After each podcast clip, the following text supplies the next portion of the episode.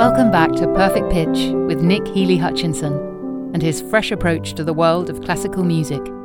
Whether you're an expert or a beginner, old or young, Perfect Pitch has something for everyone. Written when he was 25, Mozart's Sonata for Two Pianos is a piece in the so called galant style, meaning not gallant, but in a musical context, elegant, melodic, and cheerful. I had intended to start today by just playing the first movement, but not to play the other two as well is to deprive you of a perfectly lovely dialogue between the two instruments. So let's listen to all 20 minutes of it, played here by the Jussen brothers, Lucas and Arthur.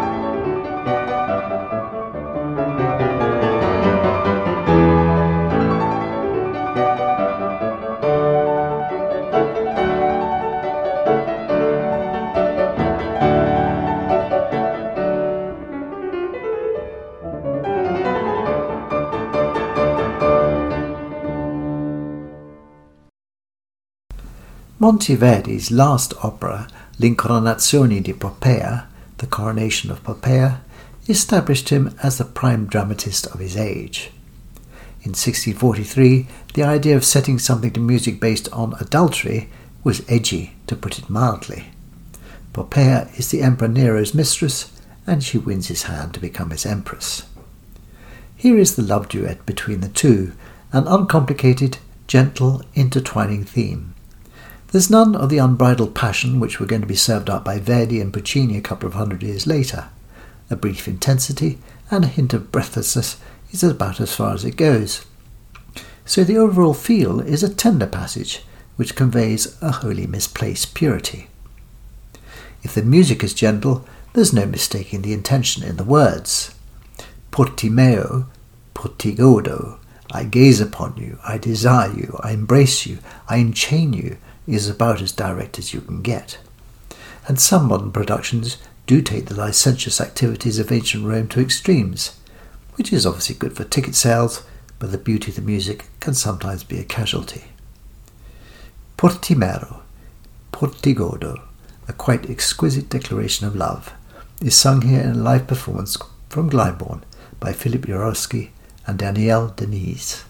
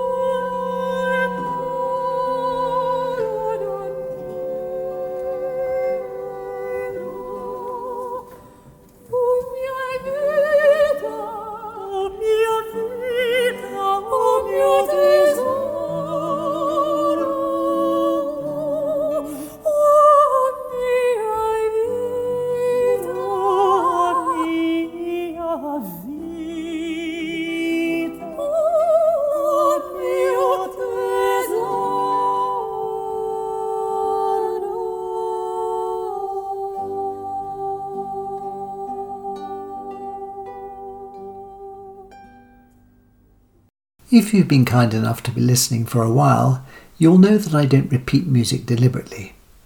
But I was listening to Mendelssohn's Italian Symphony the other day, and there's a passage in it which always grabs my attention. Sometimes it doesn't matter how familiar you are with a piece. Every time I hear the third movement, I find myself saying, Oh, I love this. The work was inspired by a trip to Europe between 1829 and 1831 and is a composition which reflects Mendelssohn's own happiness, as he made clear in a letter to his parents. This is Italy, he wrote, and I'm loving it. Unbelievably, he wasn't all that delighted with the result, and I really can't imagine why. The third movement from Mendelssohn's Fourth Symphony, the Italian, is played here by the Vienna Philharmonic Orchestra, conducted by Christoph von Dohnanyi.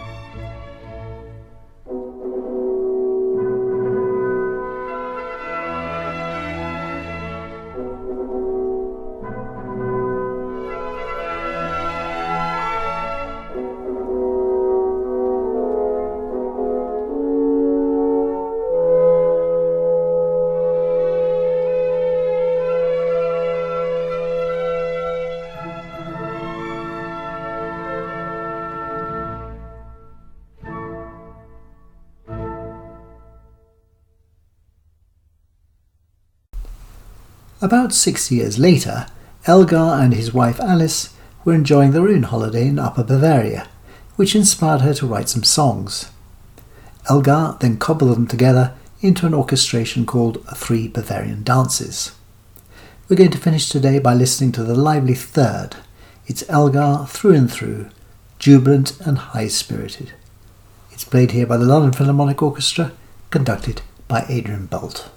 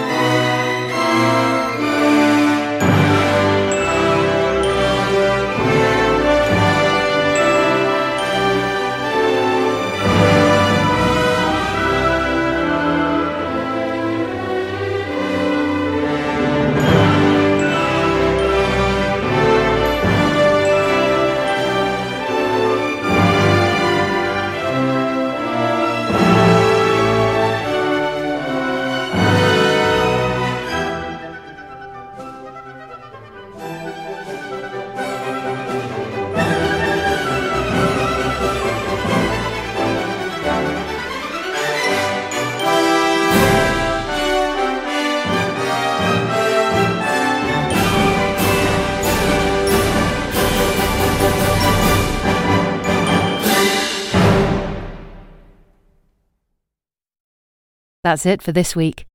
Nick will be back again soon. Please rate and comment on any of the previous episodes, and if you like what you hear, take a moment to press the follow button, as it helps to spread the word.